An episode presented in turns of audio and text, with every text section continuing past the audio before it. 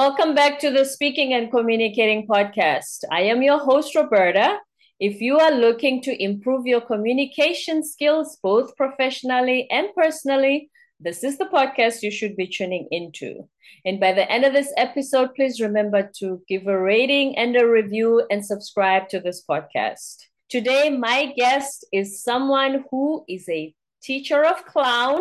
Did you know those existed? He's a public speaking coach and a professional speaker. He actually teaches public speaking at Google. He used to be a TV producer for about two decades, but now he's more in engagement with his audiences. And before I go any further, please help me welcome Don Colliver. Hello.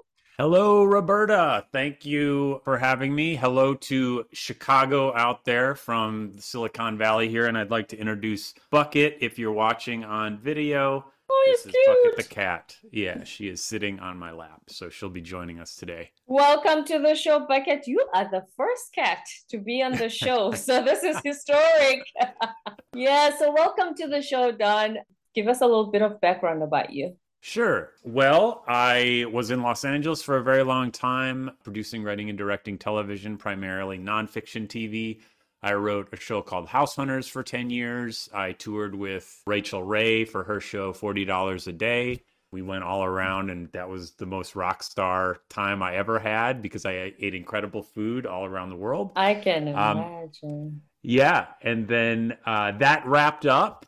During that time, I was doing improvisation, and then I found clown, and I loved clown it was so fun. It was so incredible because I was always helping, facilitating engagement with an audience or telling stories in television. But here, when I was performing, I was doing it myself. I was actually in it. So I just fell in love with that. So when television wrapped up, I just made a decision you know what? I'm going to make a choice to see what I can do career wise in this direction. So I started, and things went well. I started working for Blue Man. I got a job touring as a clown internationally for a partner of Cirque du Soleil called Spiegel World. And all along during that time, I was like, ah, I think I can also combine all of these storytelling skills and high engagement skills to actually help clients. So then I started speaking for tech clients at trade shows like Adobe, Cisco, uh, Medtronic. I was speaking at trade shows in Vegas and all around the country. After a while, I was like, you know what? I think I can help people with this knowledge I have, this really weird background of A, engaging with thousands in an entertainment way as a clown, and mm-hmm. also delivering important data like marketing data, sales data with the intent of persuasion. I figured there's a way that I can help people with this knowledge. And that brought me into teaching at Google and coaching and writing my book, which is about exactly that. Oh, yes, we're going to talk about the book for sure. First of all, anyone who's listening and hears that you were hanging out with Rachael Ray, anytime there's an Oprah protege, did you meet Oprah? No, no. This was pre her syndicated talk show. Ah, so. Okay. But I think she was in the Oprah orbit at the time, but I was just a guy directing television. I was not part of the cool celeb culture at all. right. So when you left producing, you weren't into being a clown. What is it that makes you connect with audiences while doing that kind of work? Sure. Well, Roberta, have you ever done any kind of theater or anything? You seem very poised. Have, me have personally, done... Uh, thank you, but me personally, no. I have a brother who's in acting school. oh, cool. Yeah. Okay. Yeah. Well, do you know the term the fourth wall? Have you ever heard of that? No, unfortunately not. Well, in the theatrical sense, if you're watching a play, right, and you're looking at a kitchen on the stage, there's three walls of that kitchen the two sides and the back. Mm-hmm. There's also, you're imagining a fourth wall between you and the actors up there. And the actors are imagining it as well, because that, in their mind, is a enclosed kitchen, right? Right. So that would be acting. When it comes to clown and the kind of public speaking I'm talking about, we want to make do everything we can do to destroy that fourth wall. So when I'm speaking, I am absolutely aware of you. You are absolutely aware that I'm up here, and we're aware of each other, that both of us are watching. Mm-hmm. So that's what got me with Clown. The first time I was really surprised and attracted to it. I was taking an improv comedy class, and the teacher was doing a scene on the stage. And whenever we in the audience would laugh, he would like look at us and then look back and keep doing it. He would give us a take, he would take the audience. I was like, he's pulling me into the scene. That's amazing. I felt so included when he did that. And after the show, I was like, what was that? He was like, that was clown. I was doing clown in that. Is it more funny? Because I you think- laughed at first, he looks at you. So now when he goes back and continues, that's more hilarious? Well, now I'm included in what he's doing because he's kind of invited me in on the journey as opposed to never looking at us and pretending like everything is fine. I remember Mhm. once a clown instructor of mine, this is a terrible story, but he was sitting outside of a 7 Eleven and this little boy walked out with a huge, like one of those gallon things of Mountain Dew Okay. and he didn't know that the kid. The kid walks through the door and drops the Mountain Dew, and the kid just sits and stares at the Mountain Dew, and then like looks up at the guy sitting in his car, and he just burst out laughing because the kid just shared his experience, shared his feeling in that moment with. And Mhm. that's relatable, right? We've had those moments where we Always make Dew. a mess, yes, in front of Yes. everyone. But we, we usually just jump into I'm embarrassed, I look bad, what are people gonna say? I just made a mess. Why don't we become like the kid and just laugh? Well, that's that's what I get into about authenticity and vulnerability. If you say, for example, knock over a coffee when you're presenting, if you acknowledge it, own it, and mm-hmm. confidently move on, you've got that audience more on your side than you did before. But there is one caveat to that. I amazingly found a statistic, a study that was done in 1966. I'm surprised this isn't quoted all the time. It was Mm. called the pratfall effect. A guy did a study of professional speakers, highly competent speakers and not so competent speakers. The highly competent speakers were very polished, you know, no filler words. They had great eye contact. The less competent speakers, less so. They weren't prepared, stumbling around. And in this study, both of these groups of speakers would spill coffee while they were speaking. And Mm. then they measured the audience's likability of those speakers at the conclusion of the study. Yeah. Likability or warmth. How warm, how much did they like the speaker? They found that for the highly competent speakers who spilled their coffee, they were much more likable than the highly competent speakers that were perfect. So having one little imperfection, if you are highly competent, makes you more likable. But here's the caveat. The people who were not highly competent, the people who were not prepared and spilled their coffee, audience did not like them. Did not like them. Yeah, you're here to waste my time. You don't take the assignment seriously. So what are we doing? Yeah. I like the fact that the coffee spilling is what was used as an example because the one thing I always emphasize when I coach people on public speaking is that making a mistake is going to happen. Make peace with that. The best speakers that you know make mistakes. Don't let let fear of making a mistake be the reason you don't even want to give this a shot.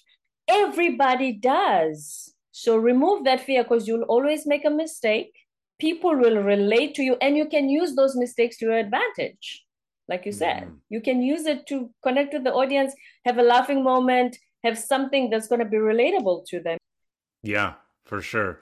I like to say ATM, acknowledge it, take Mhm. responsibility for it, don't blame somebody else, and then move on. Just move exactly on. I also like to say if the audience notices it, if it's a small bauble that they don't even know, you don't need to acknowledge it. The example I always use I don't know if you've ever been in a presentation where there's a car alarm going off.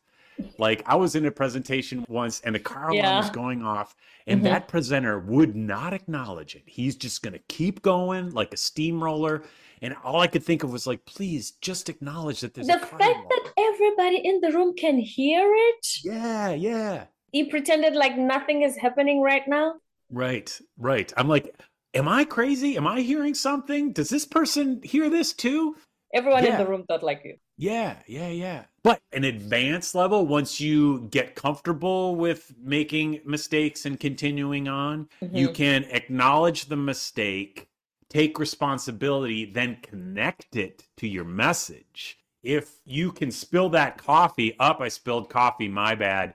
This spilled coffee is just like our profits spilling out in the second quarter. That's when you're really dealing with a clown level. Like you're able to take everything that's coming, wrap it into your message as you move forward. Which brings in the comedy aspect as well. Because as I was saying earlier, that a lot of us, we get so consumed by the idea of this is my assignment, I need to take it seriously, which we should.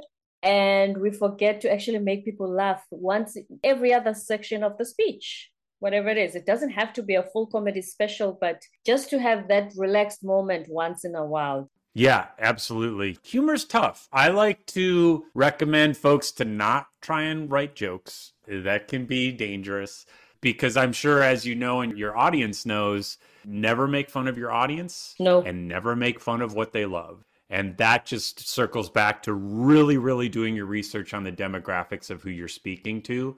Pretty much the only safe thing to poke fun at is yourself. You will never Always. go wrong making mm-hmm. fun of yourself. That's what clown's all about. Having fun with the foibles of the human that's up there and getting the audience to relate to that journey.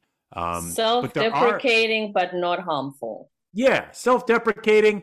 This is another thing that I find sometimes. I don't know if you found this, Roberta, when some people are so self deprecating they start to seem to be a little bit needy. Like they want you to encourage them. Like I like to encourage folks. The whole thing for speaking with Clown Presence is first building a foundation of you are enough. If you know you're enough at the beginning, that you don't need validation from the audience, mm you're simply there to be of service to them, you're going to be great. And anything that happens, you can move forward. But if you think you need validation from the audience to be okay, that starts a problematic dynamic between you and the audience. And there's a lot of ways to build up that confidence. And I'm sure you have plenty of ways that you work with your clients. Of uh, course, yes. Like you said, needing that validation, because guess what happens? There's a moment when one audience member is going to need to look at their phone, not because you're boring,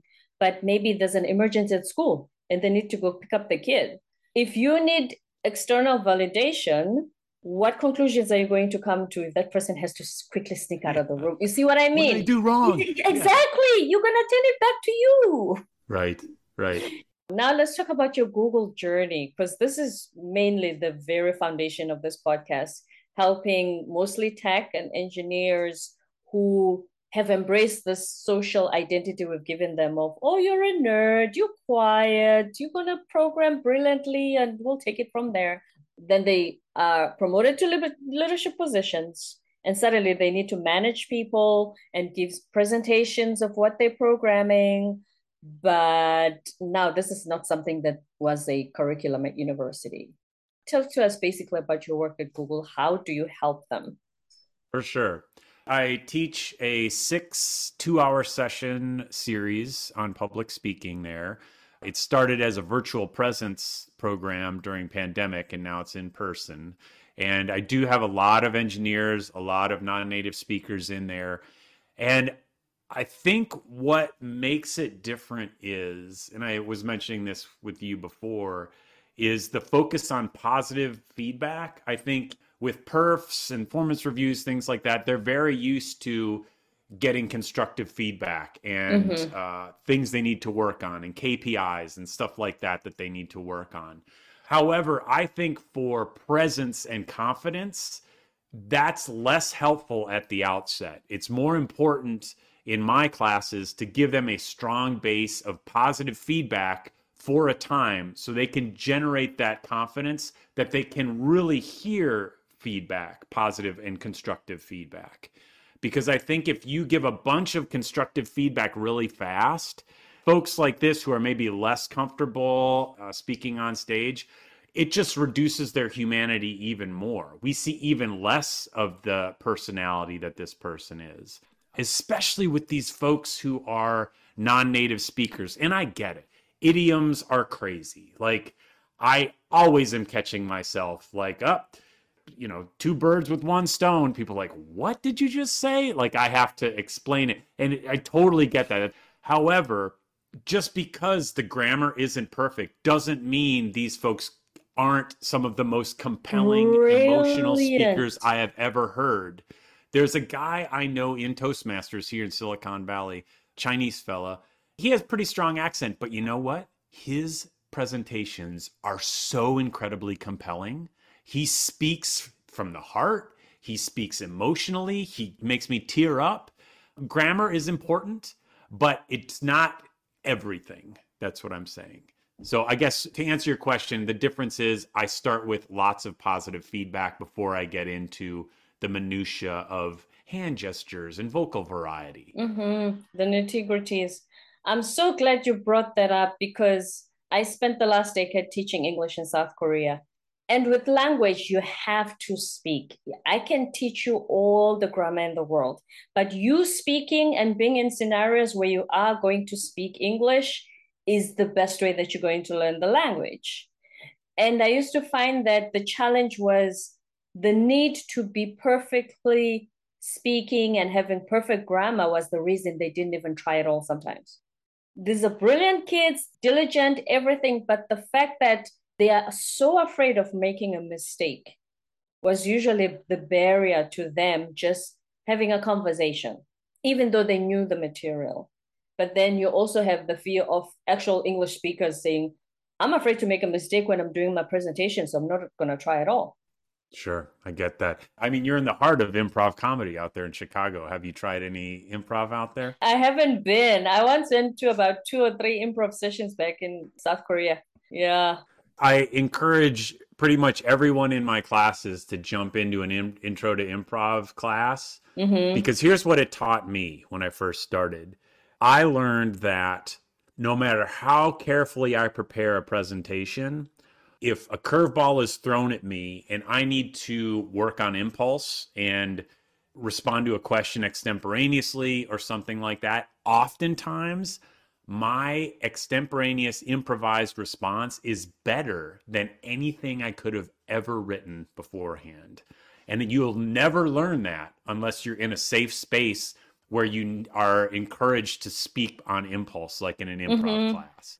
I find it's more you learn to trust yourself.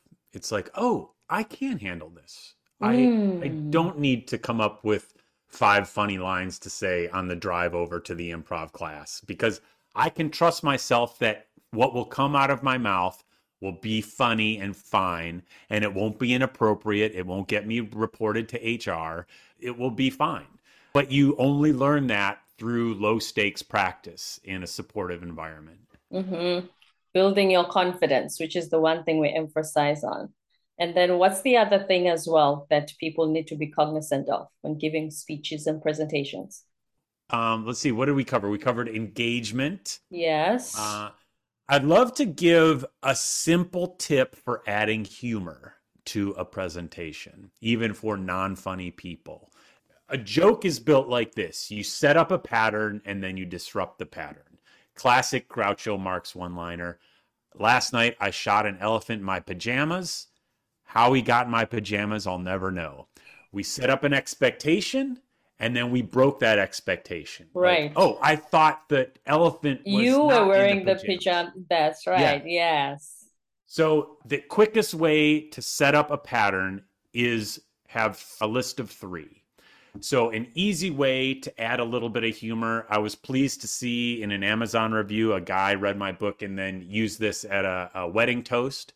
Mm. You give a list of three, like uh, I was really wanted to prepare for my interview with Roberta. So, I got a good night's sleep, I exercised, and then I drank three gallons of coffee in the minute before we turned on the Zoom.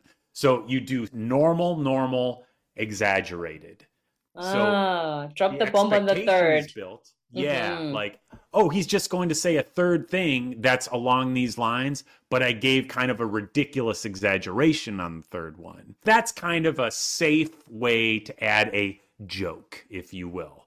the rule of three. And speaking of jokes that are inappropriate, I always say to people the joke must be relevant to the material you're already delivering. Don't do the a doctor and a lawyer walk into a bar. Those jokes are tired. People have heard them. They're lame. and they're not related to your speech. Right. It's funny. Like I said, in my class, I say, listen, do everybody a favor. Don't even try the jokes. It's going to make it easier for you for a while. Right. But from a clown perspective, the performer is the joke. So if you can tell a bad joke knowing that the joke is me telling a bad joke, that's what dad jokes are. You mm. know, we're laughing at the joke teller, not the joke. I do that in at cybersecurity conferences. I tell cybersecurity dad jokes when I'm speaking to gather a crowd for my pitches. But why did the CISO have to go to the chiropractor? CISO chiropractor.